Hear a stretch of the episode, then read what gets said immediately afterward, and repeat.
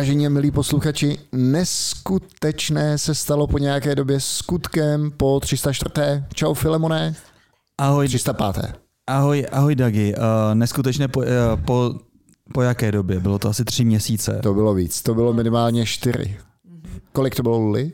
No minimálně čtyři, jak říkáš, Dagi. Čtyři. Bylo strašně těžké se s vámi domluvit na nějakým termínu. Ne, ne, ne, to vůbec nebylo o těžkém se dohadování, prostě musíš si vzít nějaký season off, že jo? Hmm. Hele, já už jsem taky cítil trošinku jako vyhoření, musím říct, takové podcastové, protože to byly rozhovory na rozhovory a vlastně je toho vesměs hodně podobné, takže jsme si dali takhle vlastně malinkou pauzičku.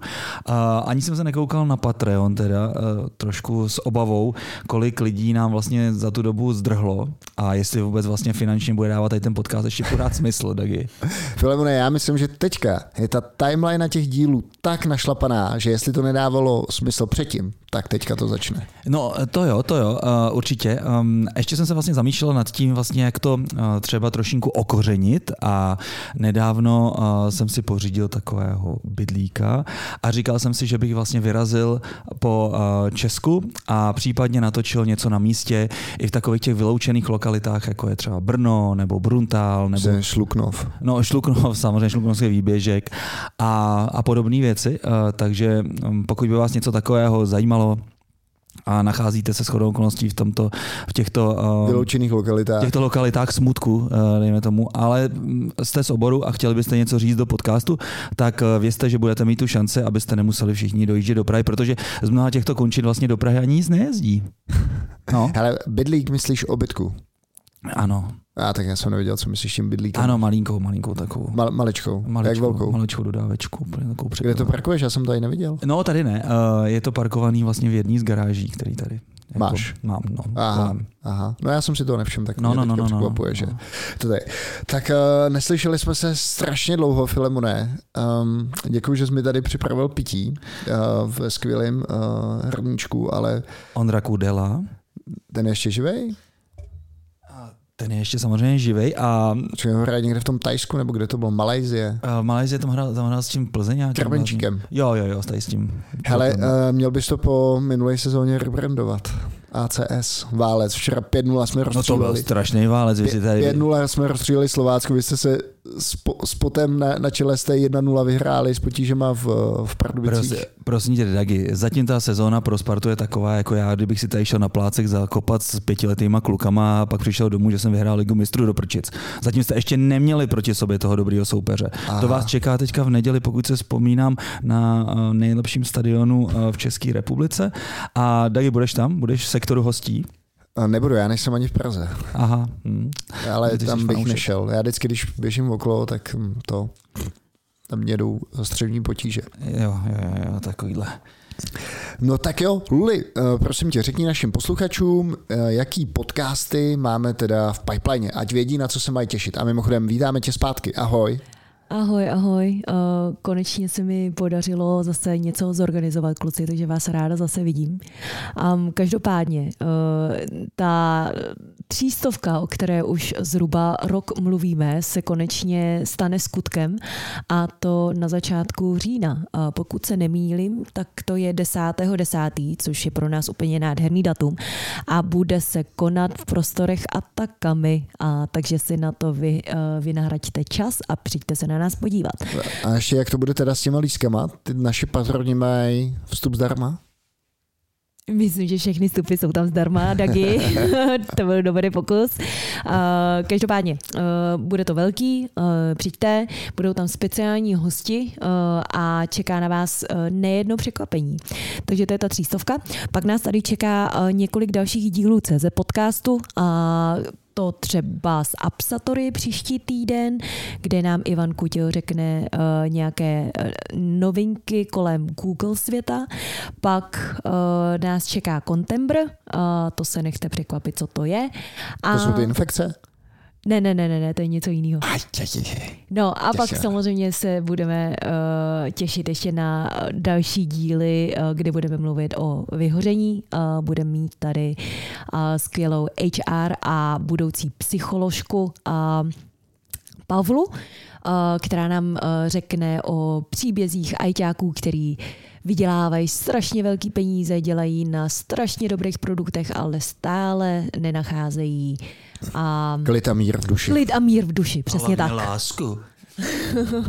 To taky. Uh, no a pak uh, se mi poštěstilo um, sehnat jednoho uh, profesora uh, ne, uh, na neurovědu, uh, takže toho vám také domluvím, kluci, to je takové překvapení pro vás. No a čekají nás uh, další a další hosté, uh, až je domluvím, tak uh, se o nich dozvíte víc. Tak výborně, bude to zase, bude to zase tedy, koukám našlapané, to znamená, že mé poločas mého podcastového vyhoření bude asi, dejme tomu, kratší. Uvidíme, jestli, jestli to dáme. Tak, Dagi, teďka jsem vlastně koukal na tebe, když jsi přišel vlastně do těch dveří, že jsi zase nějaký vyrýsovanější a vyrýsovanější a za- zaznamenal jsem, že ty už teďka soupeříš v Ironmanovi s Pavlem, s Petrem Vabrouškem. Byl jsi vlastně v NIS na mistrovství světa. Ironmanu. Uh, Filemone, ty jsi mě vlastně před těma třeba nebo čtyřma měsícema viděl a to už jsem taky musel být v, v, jako v závodní v podstatě. Ne, mně přišlo, že jsi měl ještě tenkrát trošku škopek. Jo, tak škopku, škopku jsem se zbavil, to jo. Uh, no NIS, uh, takže díky, díky, že to zmiňuješ, přivez jsem ti malý prezent. Máš No, tamhle Jsem nafocený už. čep, čepičku um, z Ironmana v NIS, byl to vlastně světový šampionát. Poprvé to bylo vlastně mimo Havaj, takže vlastně teďka to ta organizace Ironman má rozdělený mezi ženy a muže a vždycky se střídá, že uh, sudý roky jsou muži na Havaji, lichý jsou tam ženy z různých důvodů a letos teda vlastně hledali tu druhou destinaci, domluvili se z NIS, takže to bylo v NIS v úžasném prostředí um, azurového uh, pobřeží, středozemní moře teda.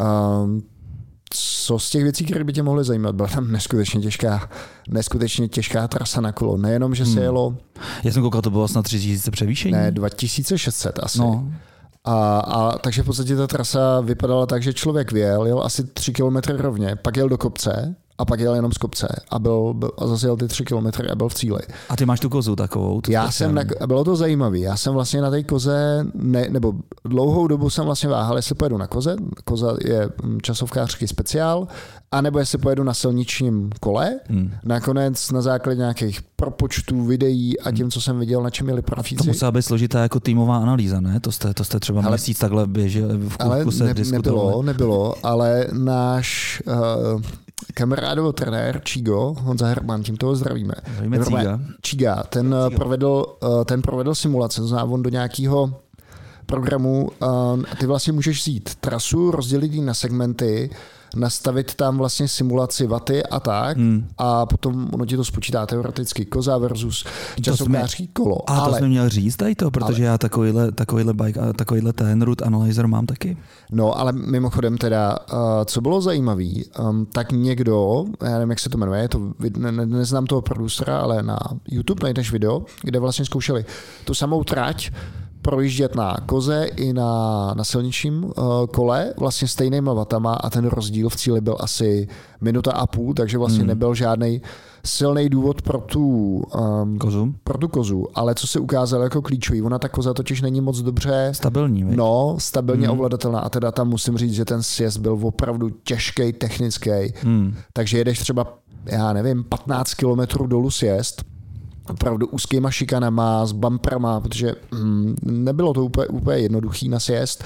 Bylo tam teda hodně zranění, hodně, hodně závodníků tam popadalo při, v těch sjezdech. Hmm. A, a myslím si, že dost to bylo dan tím, že ty lidi neměli tu trať eh, najetu. Třeba já nevím, tam bylo asi 400 nebo 500 Američanů startovalo. Hmm. A taky jsem tam zaznamenal, že den před startem se tam o té trati bavili a vlastně viděli to poprvé. Odpovídalo tomu i to vybavení, že někteří tam přijeli s diskama. To, to jsem vlastně vůbec nepochopil, že to někdo chce, chce jet vlastně ze zadu s plným diskem, že jo, do, do toho kopce to opravdu sil, já nevím, to bylo třeba 15 kilometrů do, do kopce. A bylo to, jako trať byla krásná, ale náročná, myslím, kolo. A vzpomeneš si na ten kopec, který se tam teda šlapali, jestli si to... Já to, když si Je to jméno, ten, nebo ty No, no, no, segmenty ten na kopec, Stravě? no, ten Uh, to nevím, to si nepamatuju. Nebo to ten Kolmian bláznivý. Kol, kol něco tam bylo, ale mimochodem, NIS má několik výhod. Za prvé je to dvě hodiny z Prahy letadlem, což byla hmm. skvělá, skvělá dostupnost, ale hned vedle je Monako, kde byli všichni ty profíci, takže uh, ten jeden Čech, kamarád, co tam, co tam byl, tak potkal na výjezdu tady je Pogačara, tak si tam hmm. s ním udělal pěknou. Pěknou. Počkej, tady ty, tady ty spíš byli v Andoře ne, Monaku, a tak? Ne, Monaku, Monaku. Pogačar, Roglič, já jsem tam potkal Chrise Froome a ty všichni bydlejí v Monaku. Hmm, hmm. Asi kvůli daním bych teda předpokládal. No, no právě, že kvůli cyklistice mě to docela překvapilo. Ale tady mimochodem tady jsou taky skvělý uh, stupání na cyklistiku. Teďka hmm. jsem viděl, že tam byl George Hinkepy, slavný kapitán a domestik, Lance Armstronga. Tak a jo, má, to máš vlastně pravdu, že vlastně Pogačar tam ten, teďka nedávno udělal komy asi jo, na 15 kopcích. Jo, jo, jo, jo, jo. Jestli jen tak vyjel na tréninkovou výšku. Takže musím říct, že mm, cyklistická trať pěkná, krásná, opravdu i jako na projížku, extrémně těžká. No a pak běh, to bylo čtyřikrát e, vlastně takový desetikilometrový okruh, což bylo teda strašně psychicky, ale já když jsem běžel asi třetí kolečko, nebo druhý, to je jedno, tak vlastně byla odbočka do cílové linie, tam už máš ten červený koberec a teďka probíhám a najednou slyším toho hlasatele, jak hlásí uh, přivítejte v cíli největšího ze všech, Jan Frodeno ukončuje tady Last Dance, ukončuje tady svou kariéru, jak jsem to vlastně slyšel v přímém přenosu, jak mu tam tleskali, mě teda čekalo ještě asi 30 kilometrů, to nebylo tak veselý, ale uh, Jan Frodeno, vlastně legenda Uh, legenda triatlonu se loučila olympijský vítěz z Pekingu, uh, dvojnásobný šampion z Kony v uh, dlouhém triatlonu, takže se tam vlastně loučil. Um, nevím, co bych ti k tomu závodu. Hmm, hele, a za kolik se třeba měl ten maraton? 3,45 nebo tak 7. to je docela, docela fajn, to je něco přes pět minut, viď? No, 5,20 asi jsem běžel, hmm. ale já jsem teda myslel, že do toho maratonu ani nevy, nevyběhnu, protože já jsem si, nějak jsem si víc utáhl cyklistický tretry a měl jsem strašně stažen plosky chodidla, že mě třeba hmm. první kilometr ani nešlo běžet. Našlápnout došlápnout. No, bylo to dost nepříjemný a tak musím říct, že první dvě kola jsem si připadal, že jsem uh, vlastně jako šnek mezi závodníky, že opravdu všichni kolem mě to teda pálili. Jenže ty dokončili, že jo. A pak ty dvě kola už jsem si připadal zase já jako závodník, když už tam zbyli takový ty závodníci, kterým těm běh evidentně nechutnal. Hmm. A teda musím říct, že hodně lidí tam potom končilo v takovém tom nemocničním depu, vlastně v cíli. Pro někoho rovnou přijeli na vozíku, když prošel tu cílovou linii. Tak to jsem byl rád, že aspoň jsem to takhle jako neodtrpěl. Hmm. A tak tam muselo se docela i vedro, veď? Bylo strašně vedro. Hmm. Bylo. A to jsem se divil, to ještě, ještě teda k tomu setupu. Vlastně, eh, když jedeš s aerohelmou, tak ta aerohelma je skvělá z důvodu aerodynamiky, ale blbá, ona vůbec nevětrá. A teďka představa, že tam jedeš těch 180 na tom kole a teďka ti to nevětrá, teď jedeš do toho kopce tím šnečím tempem, paří na tebe sluníčko. Opravdu si myslím, že některý ty závodníci dost podcenili teda a, přípravu. A hmm. bacha, hmm. Filemoné náš uh, oblíbenec nebo ne, legenda českého triatlonu Vabroušek a Petr vlastně teďka závodil na Doxy Race. Já jsem se s ním bavil, nebo seděli jsme, bavili jsme se jak v NIS, tak teďka na Doxy Race a použil obrovský hack, který teďka letí mezi závodníkama.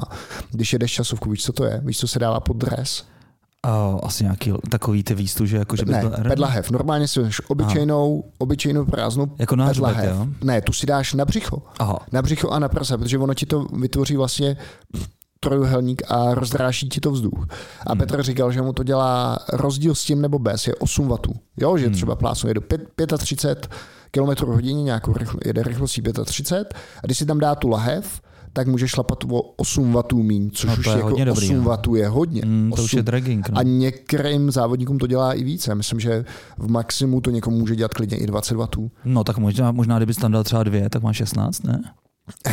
ne, to už to už. Myslím, že by ti to udělal jako monster trouhelník. Jako. No ale tak zase, uh, a bacha, jsem viděl takové vychytávky, že to měl jako camelback, že z toho normálně pili. Jo, jo, jo. jo, ale si to teda nedokážu představit si věc teda těch 180. Hmm. Hele, a třeba ten tvůj čas versus Petr Vabroušek.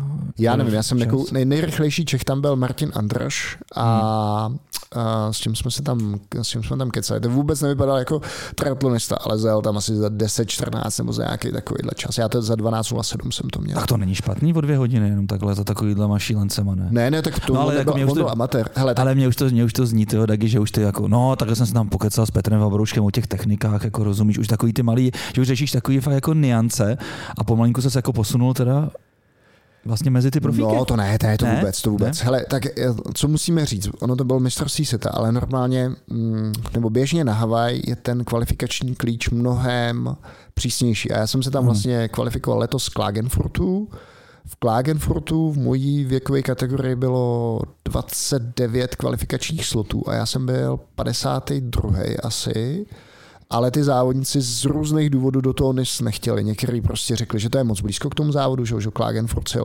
16. června a Nis jelo 10. září, nebo prostě tím chtěli vyjádřit protest proti tomu, že to ta Ironman um, Eh, firma vlastně dala, přesunula to z Havaje, že zatím vidí komerci, je to hromada peněz. Prostě z různých důvodů tam ty závodníci o to neměli zájem, což, což v případě té Havaje by samozřejmě neplatilo a na Havaj, na Havaj prostě tam je ten kvalifikační limit mnohem, mnohem vejš, než jsou moje aktuální výkonnostní možnosti, takže Havaj zkusíme příští rok. Fakt, jo, ne, no, ne, protože tam je rozpočet ne, taky brutální. No že? jasně, to, co se bavíme, je třeba nějakých 350-400 tisíc korun, když se tam chceš vydat s rodinou, že jo, dostat tam to kolo, ubytovat se, ho, ubytovat se tam, to vlastně většinou tam jezdíš hmm. na delší dobu kvůli aklimatizaci, takže to je fakt jako výlet za, za Taky asi nějaký, nějaký trošku úplatky pro svoji ženu, aby to vůbec vydržela, ne? Tam vlastně takhle koukat. No to hlavně. Na takovýhle no, super, to, super závod. To teda, to teda. A musím teda říct, že my jsme byli bez dětí a tam si to docela užil, že jí ani nevadilo tam čekat 12 hodin.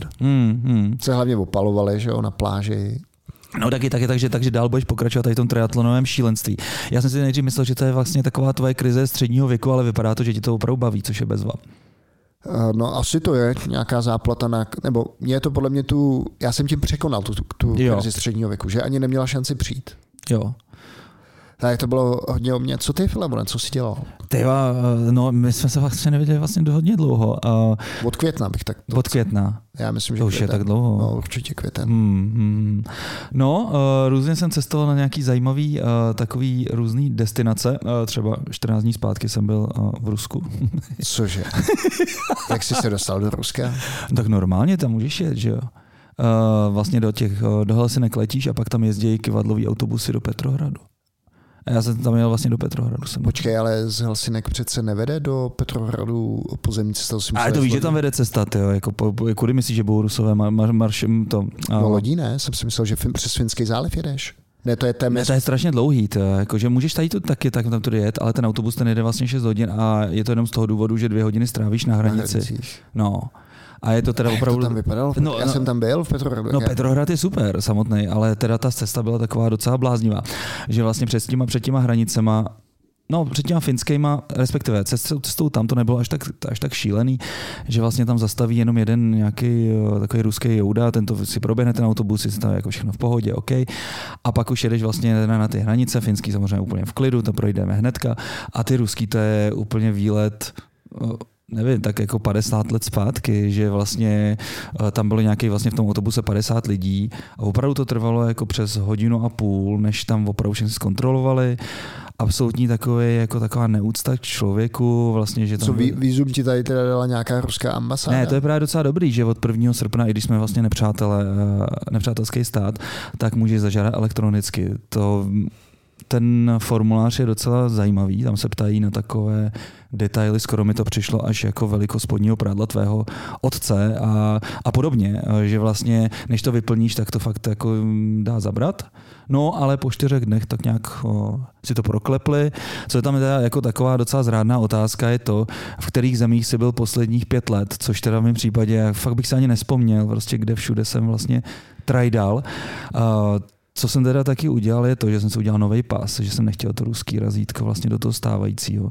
A možná, že by jako oni by na těch hranicích by dělali nějaký trošku problémy, když tam vidějí pak takový ty státy. Já ty jako jsi nechtěl, aby když teďka někam pojedeš třeba do Ameriky, aby viděli, že jsi byl v Rusku. No a i na, na druhou stranu, jo, protože na těch hranicích tam opravdu jsou ty uh, děžurné nebo takový ty, uh, ty uh, no prostě ty pohraničnice většinou, uh, který uh, jako moc se nebaví a vlastně za každou kravinu jsou schopní tě vlastně jako poslat zase zpátky domů a, a byly tam takovýhle rodiny. A co bylo, co bylo takový uh, asi nej, nejdrsnější jako okamžik mi přišlo, nejdrsnější, ale takový jako emočně nejdrsnější, uh, bylo to, když vlastně na začátku ten chlapík vlastně říkal, no, tak, uh, tak vy dva Němci tam byly nějaký takový dva Němčouři starý, ne prostě. A to byly, mně to přišlo, že si vlastně šli zaspomínat vlastně, jak si ze spolu zaválčili u Stalingradu. Jak tam tři roky oblejhali. no, no, no, no. no. Ale... Leningradu, oni tři roky oblejhali Leningrad. Jo, to byl ještě Leningrad, no. No, no, no, no, no. Tak, eh, že si šel taky zaspomínat, že mi přišlo takový vtipný. A pak teda ukázal vlastně, já jsem se taky jeli ve dvou, tak vlastně ukázali na nás, ne prostě taky, že vlastně, jo, Češi. Vy, vy pojďte taky vy, Vy pojďte, no přesně, a pak tam byla jedna Ukrajinka, ne? A nás vzali vlastně úplně jako stranou, ne? Ty a ta Ukrajinka ta byla úplně taková, jako že prostě klopila zraky, aby prostě tam někdo neměl nějaký hlášky nebo tak, ne? Tak jsme ji tam jako vzali jako sebou, že jsme prostě tam byli jako spolu a že vlastně u nás očekávali problémy, ne? že vlastně jako nás budou čekovat jako trošku víc, no. Takže to bylo takový jako A čekovali, nebo to šlo? ale oni, oni se nechtěli moc bavit anglicky, což, je, což byla naše výhoda. Takže, a já jsem neříkal, že umím rusky. A ty umíš? No jasně. Aha, to jsem... No, jak já jsem, já jsem chodil vlastně na jazykovku od třetí třídy a i když se pak vlastně změnila, změnil režim, tak jsem vlastně pokračoval v ruštině a pak mám vlastně kamarády hodně právě v Rusku. No, Takže ty se rusky domluvíš? A tak. Jo, jo, jo. Právě jsme tam byli na takové akci, vlastně s našima, vlastně s, s lidma, kteří jsou jako stejně starý jako my, který uh, třeba veřejně taky neřeknou, jako a Putin je prostě na hovno, ale jako soukromně ti prostě tohle to samozřejmě řeknou. A a byli jsme tam vlastně na takové jako dýmkařské akci, jsme jezdili na lodi na Něvě a tam byli vlastně různý vlastně výrobci tabáku a výrobci a různých dýmek a, a podobně. A bylo to, bylo to hrozně milý, jako ty lidi fakt příjemní, nejsou to rozhodně takový ty rusové, co potkáte. Imperialistický štváčové. No to taky, ale hlavně jak takový ty rozeřvaný, uh, roztažený, který pozná, potkáte různě po hotelových komplexech po světě a tak. No. A, a jak si to teda, samozřejmě předpokládám, že padla řeč na válku na Jo. Ukrajině, jak, jak to Ale právě, že nepadla, víš, oni, jako, oni vlastně se o, jako, o, tom, o tomhle nechtějí vůbec bavit jako veřejně. Takže maximálně Ne vlastně... tebou, jako jo, když no, no, jo, jo, jo, tak to řekl, tak víš co, tak ono je tak, jednak je to prostě sere ekonomicky, protože jim ten rubl vlastně spadnul o polovičku skoro. Vlastně v tu dobu, když jsme tam byli, tak byl uh, 100 rublů za dolar, něco takového a euro bylo ještě o trošku víc. Ale tak dob, dobře, jako A- ekonomika chápu a morálně to jim to jako... Ne, Ne, to celé taky, jako oni, ta víš co tam, já mám třeba kamaráda, který když začala válka, tak se mu narodila dcera a takový matfizák, takový trošku bláznivý. A ten normálně útek vlastně předtím, aby jako nemusel narukovat, nebo aby ho nahoru nestáhli, tak útek do Černé hory a vlastně tu dceru pořádně neviděl. A vlastně ona je jako v Rusku. Tak to taky jako příběhy takový blbý. Nebo tam prostě ty lidi, kteří jsou tam, tak říkali, hele, jako tohle je prostě na hovno ta válka. Jako, jako taky je to prostě sere. Jako, samozřejmě vedle toho, jsme- vedle, vedle toho jsme potkali třeba na hotelu týpka takového vystylovaného, který měl tašku Team Putin. Jo. Takže to má i nějaký speciální brand. Jo prostě módní, no. A to tak jako jasně, že tam tady ty lidi jsou, no. no. Já jsem našel potkat prostě s těma, hlavně s těma lidma, s těma, který znám a a bylo to vlastně zajímavé. I ten Petrohrad je takový jako klid před bouří, mi to přijde. Že vlastně kdykoliv se tam může stát asi to, že se třeba zavřou hranice, nebo že bych tam prostě třeba asi nejspíš třeba zůstal. Tak. Aha, OK, OK. A cesta zpátky v pohodě? Jo, jo, ta byla prostě ta byla v pohodě až teda nad, před těma hranicemi, kdy vlastně každý kilometr je stanoviště, S kulometem, bez? No jo, tam doma je se zbraněma, ale ne, ta s kulometem měli normálně jenom nějaký nějaký ty svoje tokarevy, nebo já nevím, co používají v Rusku teďka za zbraně a příruční a a to a vlastně prošli ten autobus. Vlastně se vůbec, jo, ty, jo to, co teda jako je fakt zajímavý, že jako jestli o nás říkají o Češích, že jsme takový jako pesimistický, že máme kukuče, jako hlavně američani, že se moc jako nesmějeme a tak, tak co by ta, co tady musí říkat o Rusích. Ty fakt mají ty rohlíky otočený a fakt se nesmějou a, a tady, tady, ty, tady ty četníci nebo tady ty vojáci, ty byli takový, že úplně jako víc ani nepozdraví nic, ne, prostě jenom prostě bumášku, bumášku, kde je bumáška? Bumášku, pa- No. papíry. No, jako prostě výzum a tak, ne. No, bláznivý. Oni se prostě bojí toho, že aby jim vlastně v tom autobuse nahoru neutíkali prostě nějaký lidi prostě z Ruska, no. Takže tam to bylo jako takový, jako větší kontrola, no. No tak to bylo Rusko. A co ještě? Jaká další zajímavá destinace? No, tak ty jo, nevím, Balkán nebo... tyjo, na Balkán, na Balkán pojedu vlastně za týden a zase pojedeme na motorky do Bosny. Na to se, na to se těším, protože jsme vlastně... Teďka je to ale strašně... eh, Všichni kámoši, co takhle jezdí na motorkách, tak všichni jezdí na Balkán. No jasně, protože tam máš ještě pořád ty šotolinové cesty a ještě pořád tam to je takový jako milý v tom, že třeba když jedeš do Bosny, tak uh, ty ceny jsou uh, furt dobrý a ty lidi, kteří tam vlastně tě obsluhují, se kterými se potkáváš, tak jsou neskažený. Ale to se samozřejmě změní, jak se změnila prostě Albánie a Chorvatsko, no samozřejmě a všechny tady ty, Černá hora je třeba super taky ještě zatím. No, tak my jsme byli vlastně v Bosně uh, na začátku tady toho roku na západ, v západní části a vlastně projeli jsme sever od, vlastně z Chorvatska od Plických jezer až vlastně dolů na, na hranice s Černohorou, na pohoří Soutězka, Soutězka, bezvadný, no a teďka bychom si chtěli dát vlastně tu, tu východní stranu, takže takový ty enklávy jako Brčko a Goražde a tak, no. Hele, a když tam jedeš, tak motorku vedete, vezete na nějakém uh, valníku? Anebo, no, jo, jo protože, protože ta, no jasně, protože máme na t, většinou jako čerstvě obuto, máme tam prostě jako takový ty špunty, se který, který bys prostě, to je fakt oprus jezdit s tím na, na silnici, hmm. no, takže to nechceš, no. Hmm. Ne, že bychom byli takový zhejčkaný nebo tak, ale prostě to nedává smysl. No. Třeba když jsme jeli třeba do Rumunska, tak bylo dobrý, uh, že jsme vlastně vzali uh, vlak, autovlak uh, tady z Prahy, a jedeš do Košic a z Košic pak vlastně jsme pře, přejeli vlastně přes Maďarsko. Autem. No, pak už máme na motorkách, no. Ne, počkej, jakože nasedli jste do autovlaku jenom s motorkama? Ne, jenom s motorkama, no. Aha, aha, no, no. aha. Hele, a stalo se ti, že, jsi měl, že jste měli třeba nějaký defekt? Že někdo píchnul? Ale mně se to nestalo, ale to, ale jako kolegovi se to stalo a normálně ta motorka vytáhla vlastně na větev a zase se to přezulo. My máme sebou plášť, ty uh, deše. Takže normálně to vlastně jako jsme připraveni na přezutí. Já po svý uh, anabázi uh, se spojkou v rumunských horách, uh, kde mi tam odešla spojka, když jsem se dělal asi po půl, no vlastně až po sedačku v takový bažině. Už to, už to fakt nešlo vyjet, tak jsem ji tam spálil. Tak, uh, tak už si vozím i náhradní normálně jako spojku. No. A to bys vyměnil? Jo, ale já jsem koukal normálně na YouTube video, tak asi teoreticky bych to zvládnul, ono to měl ten chlapík hotový fakt za chvilku a není na tom jako nic složitýho. A když jsme to vlastně tam tenkrát vlastně byli, tak tam byl s náma Laco, uh, takový bodrý chlapík, který dřív pracoval v MOLu jako nějaký šéfík, myslím, že pro Slovensko a Maďarsko. A teďka má, uh, tak, je to úplně blázen, má takový vojenský má vojenský autodrom dokonce, že tam má vlastně něko, několik vlastně tankodrom, že tam, má, že tam má i tanky, má tam vlastně nějaký BVPčka, má tam spousty různých takových, takový prostě jako nadšenec do tady těch věcí. No a on mi říkal, no ale Phil, to je prostě to je pohodě, ne, koupíme konzervu, tady prostě to víčko oddáme a tam prostě z toho uděláme ty lamelky a dáme ti tam prostě místo té lamely víčko od konzervy a ono ti to zase bude řadit, ne.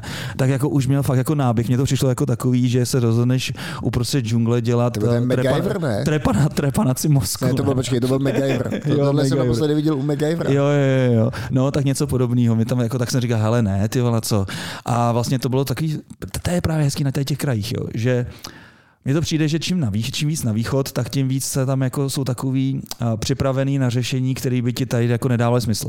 Třeba tady by se ti v Krkonoších rozbila motorka, No nechal bych si tam prostě někde náhodně uh, ve vesnici nějakému chlapíkovi, který opravuje místní sekačky s tím, že prostě tí pošle jako zpátky do Čech, dá zpátky do Prahy. No asi by se trošku báli, jo, že vlastně uh, takhle to tady nefunguje, jsou tady nějaký servisy a tak. Ne. Tam vlastně nebyla jiná možnost, tak jsme tam prostě našli takovýho jako takovýho, no vlastně tam v tom Rumunsku jsou takový trošku jako přičmoudlí všichni. Takže jednoho takového uh, prostě šikovného chlapíka, on říkal, no hele, on se podíval na internet, říkal, no podívám se, no ta spojka, to stojí nějakých 100, 110 euro, koukám tady, no bude tady za týden, no tak mi tady nech 150 euro i za tu práci, i za tu spojku a já ti to pak prostě nějak to, zaříct si, zaříct si nějak dopravu do toho, do Čech a a já ti to pošlu. A ty jsi tam takhle tu motorku nechal? No, to ti právě říkám, nechal jsem tam prostě motorku a přijel jsem, přijel jsem v tandemu prostě jako byč prostě s mým kolegou, že jo.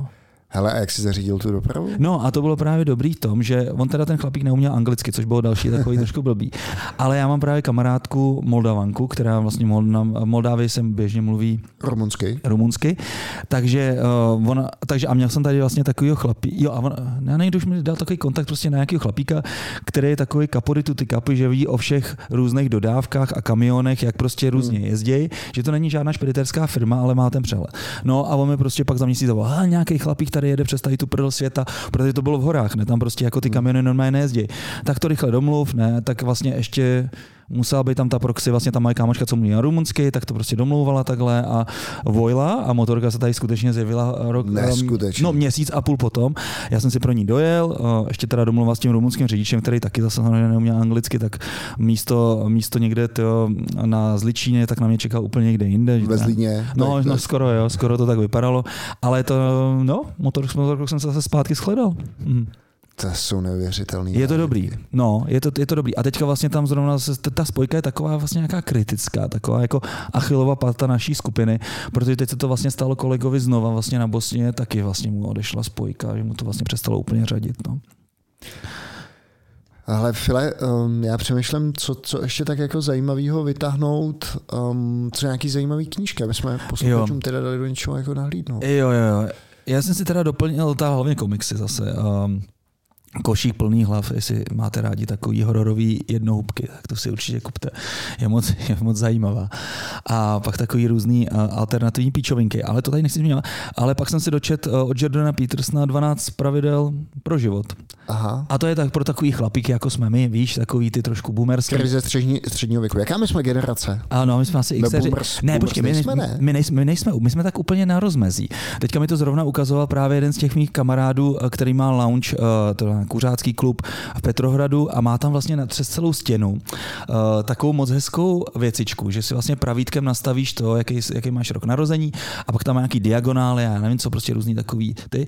A ono ti to ukazuje jednak, co se stalo za události a přesně kam patříš a jaký vlastně seš a tak. A vlastně z toho vypadlo, že my jsme, No docela jo, my jsme vlastně na, na pomezí mileniálu a, a boom, a těch XRů. No. Já jsem teďka strašně překvapený, jak eh, četl jsem článek o tom, jak eh, vlastně budeme asi přezbrovat na F-35, že jo, stíhací letouny. no to je ale hrozná masírka. To, je- to, je ví- no. Počkej, ne, ne, ne. A to překvapilo mě, že pilot, ten, ten pilot Čech, co tam byl na simulátoru, říkal, no bylo vidět, jako, že ta mladší generace, která si jako tyká s iPhonama, tak se to naučila mnohem rychleji. A teďka bylo v závorce třeba 44 nebo 45 let.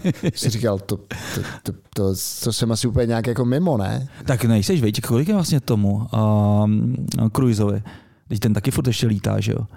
Teďka měl zase Maverick. Podle mě mu budeš k 60. No 60, veď, a teďka Maverick, jako je to, co tam se předváděl za vystoupení. To, to nevím, ale, ale nemáš na Twitteru toho Arnýho? Eh, Nemám. T- já se zase jsem viděl prostě v 70, jak jede, to je, No ale teď jsem vlastně, teď jsem vlastně přes víkend potkal toho Mikea Tysona. Jo, to jsem viděl tu fotku. No, to a kde jsi potkal Majka? Hele, normálně mi to přijde, že no, samozřejmě v, eh, na tom, na výstavě v Dortmundu Intertabak. Hmm. Velmi bizarní situace, eh, velmi bizarní výstava, eh, která měla snad, mně to přišlo tak 10 kilometrů čtverečních, takže úplně, úplně strašný boom všech možných kuřáckých věciček. A Mike Tyson vlastně dělá jednak vapy svý vlastní a jednak ještě nějaký potřeby pro pro konzumaci ganži a Na, na, násilníky a bývalý trestance. ne, ne, ne, ne, ne, ale byl úplně vlastně, uh, vlastně skoro vůbec nemluvil, takový prostě média, no tak jsem se tam vlastně s ním, s ním potkal. Uh, přitahuje to strašně zajímavý lidi. Byl, jako pak jsme vlastně o tam tučili a najednou jsem tam viděl, že tam je Attila Vek, ne, ten, ten Jo. MMA fighter. Já ten MMA ne, ne, to nesleduju, protože mi to přijde takový trošku, trošku divný, sport, uh, nevím. A, ale tohle jsem samozřejmě znal a tak jsme se tam taky s ním vlastně... A ten mi přišel docela, docela, docela takový jako rozumný chlapík. Že to nebyl žádný jako vybombovaný Carlos Vémola nebo podobný kreatury, ale že se normálně bavil a byl fakt příjemný. No. A ten tam taky dělal nějaký svůj vlastní produkt. No. A, ale my jsme zamluvili ty, Jo, ty ty F-35. knížky a ty, a ty generace. Já nevím, jak jsme se dostali k těm generacím. Boomers. Jo, no, kvůli ty knížce ti 12 pravidel, proč, no, povídej. Uh, no, protože jestli znáte Jordana Petersona, tak ten samo toho samozřejmě odsuzuje ta mladší generace, protože on je hodně pravicový a takový liberální, uh, libertariánský, bych tak řekl. A vlastně filozof uh, psycholog nevím, z který univerzity v Americe a tam měl taky nějakou rozmíšku, když vlastně ho nutili, aby používal ty správný zájmena, day a tak. A on řekl, že ne, že prostě je jenom ší a hý a, a nic jiného používat nebude a teď prostě jsou takový ty známý videa, že ho tam rozebírají. Ale vlastně on je, on je schopný strašně dobře argumentovat a vlastně to dává hlavu a patu a všechny tady ty lidi, kteří jsou vlastně hodně emoční a vlastně nejsou schopní vyargumentovat, proč by mi měl někdo říkat dej a proč by to měla být vlastně povinnost, tak, um, tak pak vlastně odcházejí odcházej Uh, jako spráskaný psy. Jo. No, no, takže napsal tady tu knížku a vlastně A je o to, čem to je? Hele, jsou to různé kapitoly třeba o tom prostě, jaký kámoše bys měl mít kolem sebe a jak vychovávat děti třeba a neudělat z nich úplný ty kretény a aby tě to prostě bavilo a takovýhle prostě, prostě 12 pravidel, který když budeš followovat, tak budeš prostě v životě šťastný. Některé některé věci jsem přeskač, přeskočil, protože ten Jordan je křesťan a katolík a prostě něco tam je moc o Bibli a o Bohu a tak a to mě prostě nebavilo. Takže hmm. jako možná, dejme tomu, budu žít tak podle a Pěti. devět, devět a půl pravidel, ale, ale jo, je to dobrá knížka, určitě doporučuju. No. Skvělý. Já jsem naladěn po Shogunovi, jsem skočil na Taipana, což je vlastně další další Sequel? eh, kniha. No, ono to na sebe nenavazuje a je to vlastně založení Hongkongu Aha. A vlastně Britama a vůbec jak to, jak to fungovalo někdy v tom eh, 19. století, to je něco 1800 něco. Uh, takže strašně zajímavý, uh, můžu, můžu doporučit. Vlastně zase to byl takový střed těch A to je taky o to klavele, jo? Jo, jo, jo. Byl Aha. to vlastně zase střed té azijské kultury a evropský, takže úplně to samé jak v tom Shogunovi, akorát teďka to bylo víc o, o Číňanech a, a Britech. Hmm. Je zajímavý. Um, teďka čtu skvělou knížku, která mě totálně baví. Výpravy na východ. Uh, uh, Fitzroy McLean a ta knížka je vlastně o tom, jak on začíná na v Paříži na ambasádě a v roce 38 jde na ambasádu do Ruska, Petrohradu, pak se vrací, to nevím, jaký, co se tam vlastně, jako proč se vrátil zpátky do Anglie, ale nastoupí, k, nastoupí do, dostane se do sněmovny, ale nechce být vlastně politik, takže jde takže vstoupí do armády, je součástí SAS, tak teďka je mom- momentálně v Africe. Uh, tam zkoušel nějaký nájezd na Bengazí, což jim úplně nevyšlo v Libii. Takže to mě strašně baví ta knížka. Je to psan hrozně vtipně, si dělá srandu sám ze sebe. Vlastně, když byl v tom Rusku, tak uh, on vlastně měl za cíl si řekl, že prostě uh, bude putovat bude putovat vlastně do střední Asie, že jo? Takový všechny ty Azerbajdžán a další. Jo, ty stány, no. No a teďka vlastně je na tom strašně vidět, jak, eh, jak to tam fungovalo. Eh, Vlastně ještě podle pravidel toho, když tam žili ty chánové Hmm. a že vlastně car to tam obsadil někdy 30 let předtím, než se tam dostal eh, ten, ten hlavní protagonista té knížky. Strašně zajímavý. A vlastně tam v jednom, v jedné té části té knížky popisuje vlastně putování skrz Rusko do Afganistánu. A jak to bylo taky hodně, Hmm. a to bylo snad a- a Čínu, do Číny snad dojel. No, fakt strašně zajímavé. Jmenuje se to Výpravy na východ, takže Hmm, a lákají tě třeba takovýhle země? Ne, ne, vůbec. Vůbec, jo? Ne, vůbec. Ty jo, jako tak to absolutně třeba Kazachstán doporučuju. V Kazachstánu byl, byl taky, jo, jo, teď vlastně on o tom On o tom mluví, nebo popisuje to tam strašně zajímavě. Že? No. Ty, ty, ty, ty města už se nemenujou uh, tak, jak se vlastně jmenovaly předtím. No, tak ono se to furt jako mění tam a zase zpátky. Mně to přijde, jako kdyby to byl takový to a stabilní ob, oklopný obvod. Je to fakt Ázie, jo. No je, no, teď jako vem si, že v Almatě, když koukáš Hmm. vlastně na ten Šimbulak, že jo, to je, to je jejich uh, hora, nevím, jestli má 4000 metrů, tak pak zatím vidíš ty pětitisícovky a to už jsou vlastně hranice s Čínou, že jo. No, je to tak. No. Je to tak. Takže Stejně trošku je takový zvláštní slepenec. Jo. Eh, Jo, hele, a když pak prostě vidíš uh, třeba na té lodi, když tam pak vidíš vlastně takový ty podstatě jako Aziaty, že jo, pak tam vidíš pomalu černoch, no černochy ty asi ne, To ale, myslím, že ale to je trošku moc, ale byli takový hodně jako tmaví a, a pak prostě normálně, že jo, ty bílí Rusy a tak, ne, prostě to je šílená, šílená země, prostě co tam všechno je, no. Hmm, hmm. No, Tak to, bylo, to byly výpravy na východ, uh, když to řeknu z nějakých z nějakých, ne, pracuji- Audiobooku, audiobooku, no, audio máš tam ani nějaký? moc ne, teď jsem četl hodně elektronický, počkej, tak já to budu, teďka čtu, jmenuje se to Android, to je o tom, jak vlastně vznikl Android, člověk už se pak jako ne, nediví o tom, že to je takový slepenec. jako Tak Google, Android. No, Google Android, Jo. jak vznikl vlastně ten tým, uh, kde se vzal, tu se vzal vlastně v tom Google, Mm.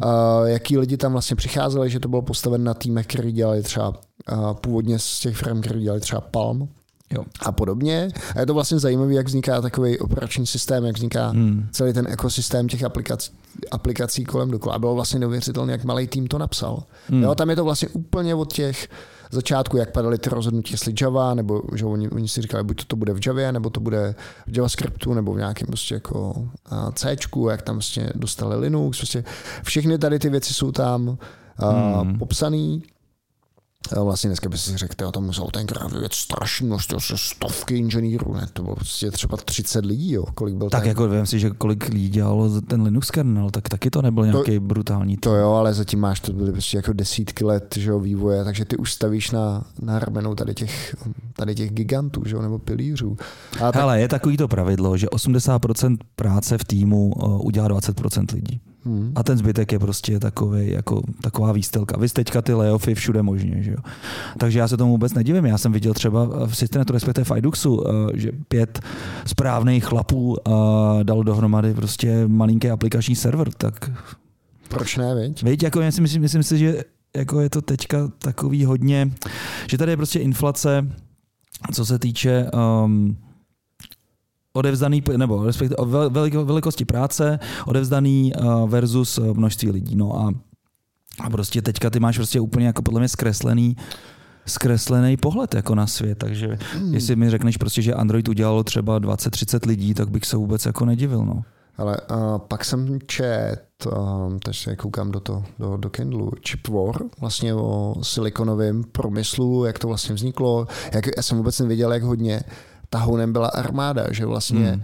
obrovský wake-up call pro americkou armádu byl Větnam z toho důvodu, že většina jejich jako chytrých zbraní, který byl tenkrát jako poháněný elektronkama, hmm. selhala. To vůbec jako oni si dělali analýzu, je to vlastně vůbec netrefilo cíle, takže um, vlastně se rozhodli strašně investovat do čipového průmyslu, že jo? takže prostě Intel a, Texas Instruments, všechny tady ty firmy vlastně byly ze začátku tažený obrovskýma subvencema mm, obradního průmyslu nebo válečného průmyslu a potom vlastně bylo zajímavé, že většina, většina tady těch lidí jako Gordon Moore nebo um, Andy Grove vlastně viděli, že to dlouhodobě nemůže vlastně vystačit, takže otočili tu pozornost směrem na, na vlastně spotřební elektroniku a bylo to zajímavé vlastně všechny ty krize o tom, jak, jak jim Japonci vyfoukli trh s paměťma a jak musel Intel se přestavět na výrobce mikroprocesorů. Uh, je tam vlastně, uh, povídá se tam o ARMu, o celém tom ekosystému. Hmm. Čína tam je o ekosystému toho, co vlastně dneska znamená udělat udělat jako mikroprocesory v různých strategiích, že jo, ta, ty TSMC, vlastně Taiwan Semiconductor, jak vlastně se rozhodli strategii, že budou továrnou pro někoho jiného, že si nebudou navrhovat vlastní čipy na rozdíl od Intelu, jak to fungovalo. Fakt strašně zajímavé. Jmenuje se ta knížka Chip, Chip War a napsal ji Chris Miller. Hmm, hmm. Hele, a to takhle, když chceš tu knížku, tak ji přečteš opravdu poctivě slovo od slova, nebo taky skimuješ a prostě některé pasáže třeba? Ne, jo, to tuhle jsem, tuhle jsem přečet, no hmm. jo, jo, to bylo zajímavý. Mám... Uh... No, když jsme u těch naváděných zbraní, tak zrovna teďka nedávno jsem četl článek, myslím, že to bylo za druhý světový, že vlastně američani dělali pokusy s těma holubama, že měli holuby navádět vlastně ty rakety, že jo? A, tak, tak to evidentně s těma čipama, s tou elektronikou byly hodně, hodně na tom špatně. No. Tam, byly, tam byly fakt zajímavé uh, informace a vlastně se tam mluví i o budoucím střetu s Čínou, jak vlastně, že jo, hmm. Trump je úplně odříznul od moderních technologií, že to vlastně v tom globálním dodavatelském řetězu vlastně jde, že ty potřebuješ třeba litografii a jediný, kdo ti je schopný udělat litografické prostředky pro nějakou tu 25 nanometrovou hmm. technologii, je nějaká firma, že jo, a, a sama tuším, že se jmenují, to jsou zase holanděni, takže ty potřebuješ v celém tom v celém tom výrobním řetězci opravdu, eh, to už jako se bavíš o operacích na úrovni jako atomu. Jo? Hmm. Narážíš vlastně na na... Fyzikální možnosti. No, vlastně Hranice. jako princip neurčitosti, no, jako, že jo, kde, ten, kde to je, není. Pak je tam skvělá kapitola o tom, jak se jmenoval mm, ten, si to sorry, že to tak řeknu, ten, ten blázen, jak dostal Nobelovku za, trans, za transistory dostali, že jo, tři, tři lidi, on byl mezi nima, ale vlastně byl, byl z nich nejvíc takový kontroverzní. Pak si založil vlastní společnost, Netuším. To nevím, to je, to je jedno. To je jedno. Vlastně jeden z nich, jeden tady z těch laureátů Nobelovy ceny, pak dostal za chemii. Eh, no, tak eh, ty Chipwar, skvělá knížka. Mám teď rozečten ty Androids, to napsal Chad Hayes a přistála mi tam nově uh, autobiografie Johna Romera. Doom Guy se to jmenuje, Life in First Person. Mm, tak to bude dobrý. Na tu se teda hodně těším. No, tam bude zajímavý ten vztah s tím Karmakem, no, vlastně z jeho pohledu bude a vlastně on, Romero, já jsem kousek už přečet, tam popisuje to svoje nudné jako dětství, prostě otec, alkoholik, no vlastně zajímavý čtení, zajímavý hmm. čtení. Hmm.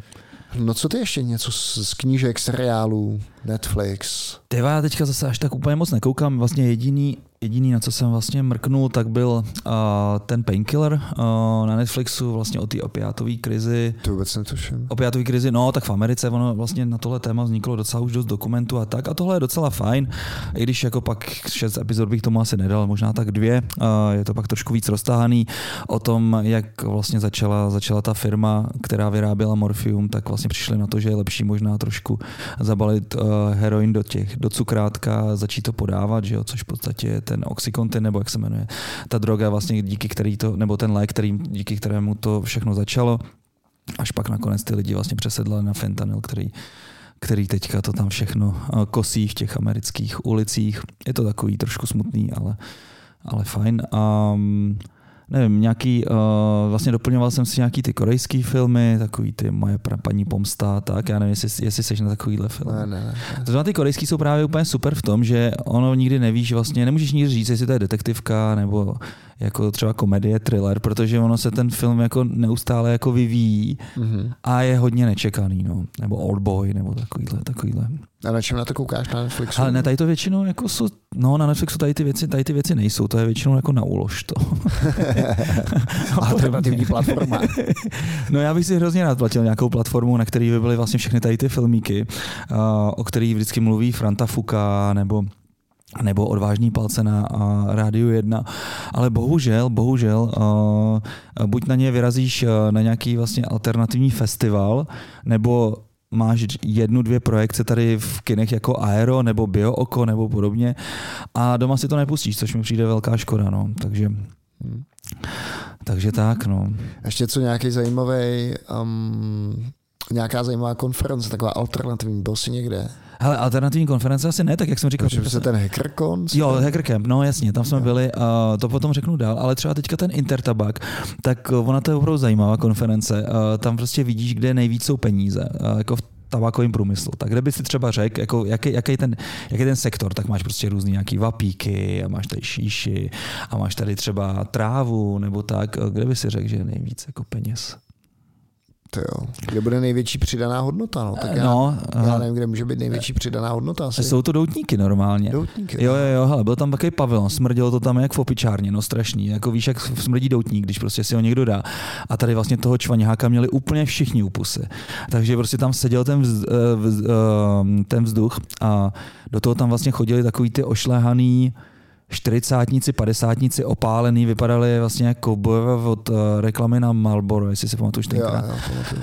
a ty a ženy, a dámy v kostýmkách, ale všichni, všichni měli prostě ty doutníky a tam prostě máš, víš, ta cenovka prostě 200 dolarů za doutník, nic, ne, prostě tam prostě to jelo do toho whisky, tam se prostě řešily ty obchody a tak, všichni prostě fakt takový jako na úrovni.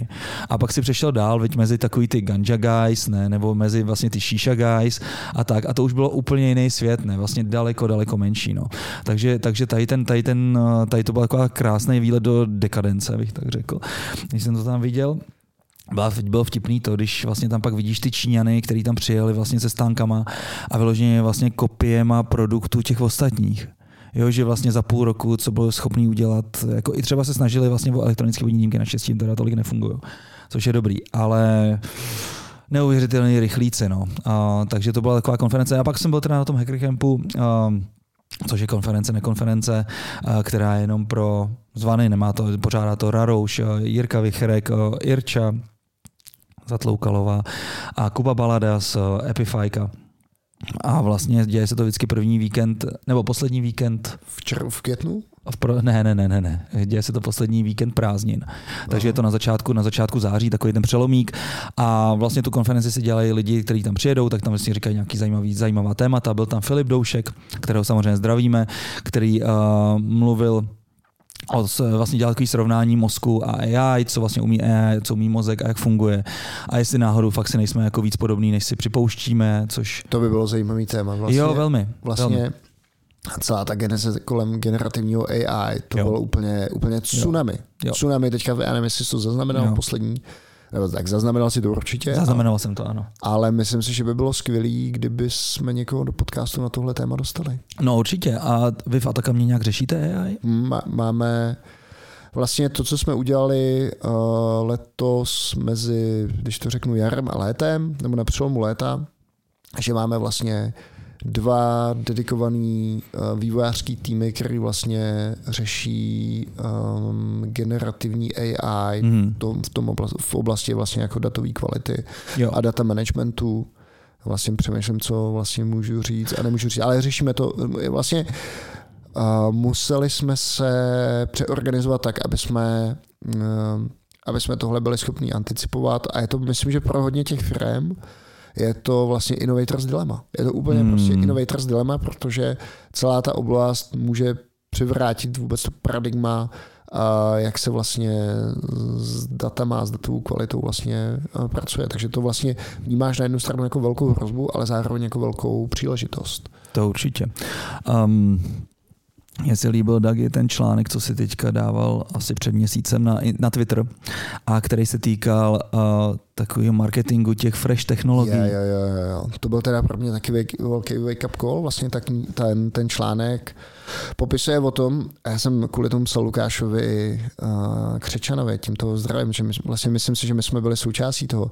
MongoDB vlastně strašně chytře opřelo tu svoji uh, strategii o nějaký guerrilla marketing a, a nad tím, jak zautočilo na vývojáře, že jo, pořádali různé meetupy, spali do toho peníze a díky tomu vlastně ta technologie se prosadila hmm. a úplně, úplně masově a je to vlastně recept pro někoho, kdo chce úspěšně přijít s nějakou technologií, která zatřese um, jako establish market, jak, jak, jak to řekneš česky. Jo, jako, zavedenými trhama. Jo, zavedenými trhama, no, přesně to jsem chtěl Ale co tam bylo zajímavé na tom článku, spíš bylo to, jak vlastně postupně, že to vlastně funguje jako díleři, díleři drog, že jo.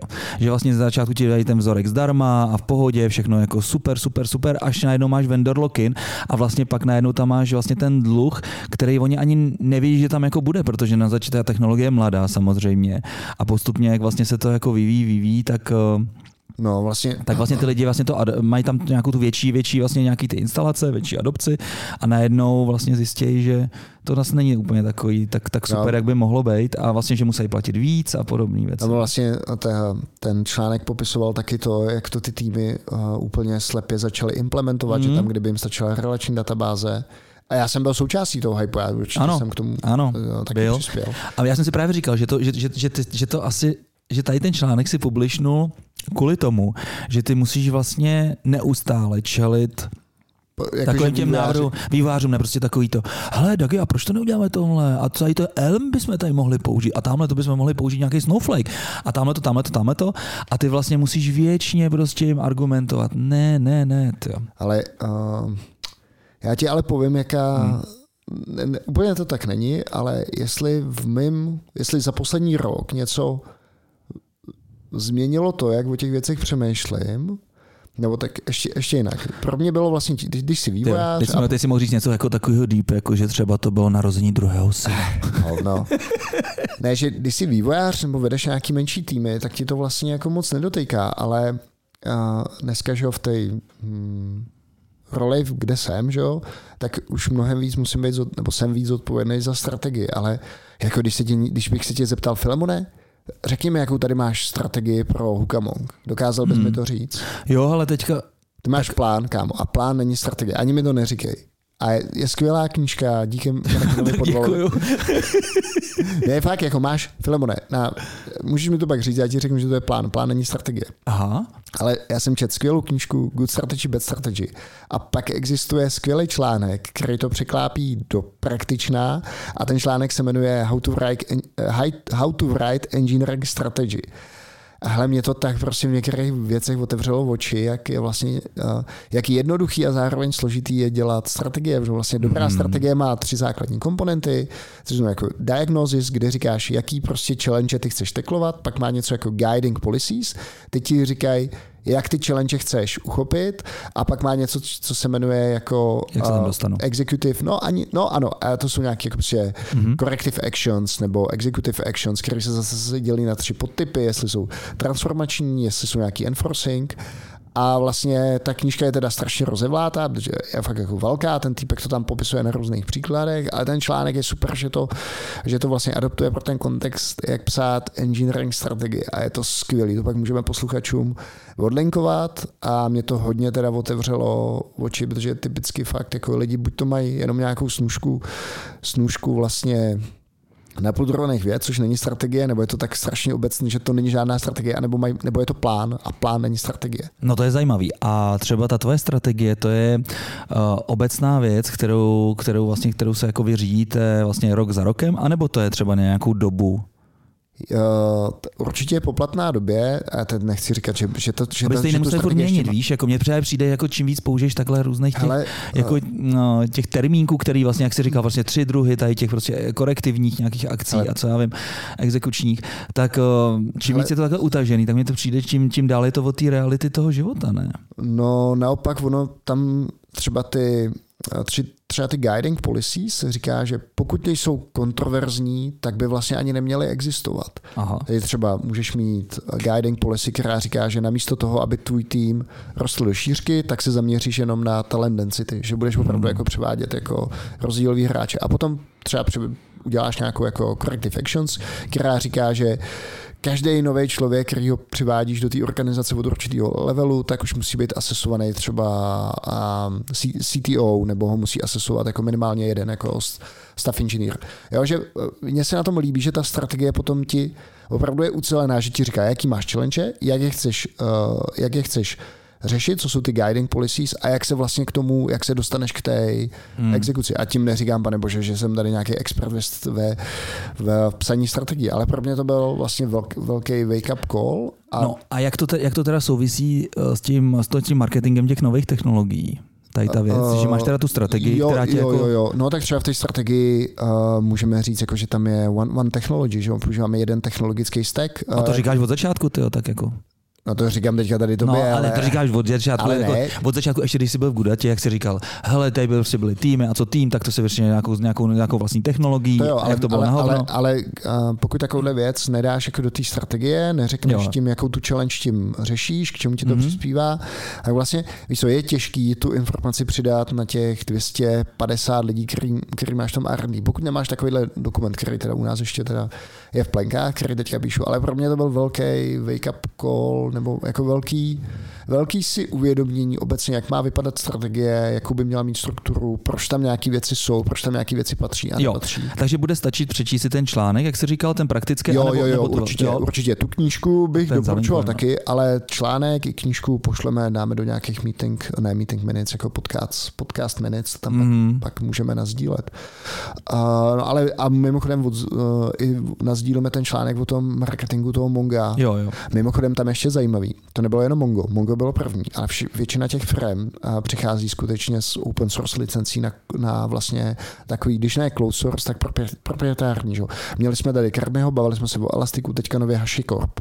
Další společnost, že jo, ty stojí za Terraform Cloudem, nebo za Terraformem a dalšíma technologiemi v tom ekosystému, tak se prostě rozhodli, že to bude pod proprietární licencí, protože chtějí zaříznout všechny ty další firmy, které si nad tím staví svůj biznes. Tady to Hmm. ani nebylo tak, že by je třeba štvalo uh, AWS nebo někdo další, ale vlastně další firmy, které vlastně tyjou z toho, do čeho oni uh, investují. No, když už jsme u toho tytí? Nebo co, ty, jak, jak je, tnutí? No, ne, to ne, vidíš. s, s, no, nevím, jak bych Taky nevím, tyjo, jak, jak, jak udělat... uh, Tít. Ty, Tít?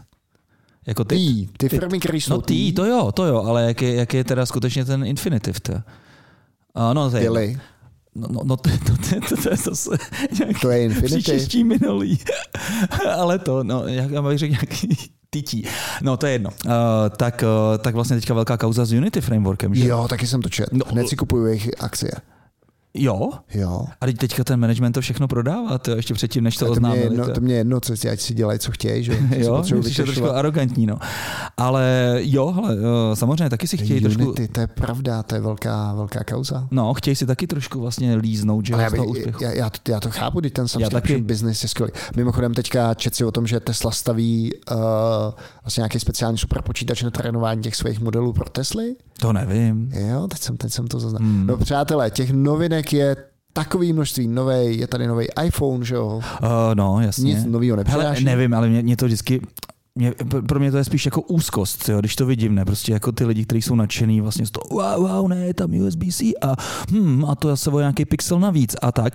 Uh, jenom ten, jenom to ta představa, že bych si musel ten svůj krásný uh, iPhoneík znova iPhone 13 přeinstalovat. mini, já ani nevím, co je to, co, Upgradeovat. že bych se Strašný. musel upgradeovat, ale hlavně, že bych se ho upgradeoval nějaký brutální pádlo, který prostě jako wow, umí tady to, tady to.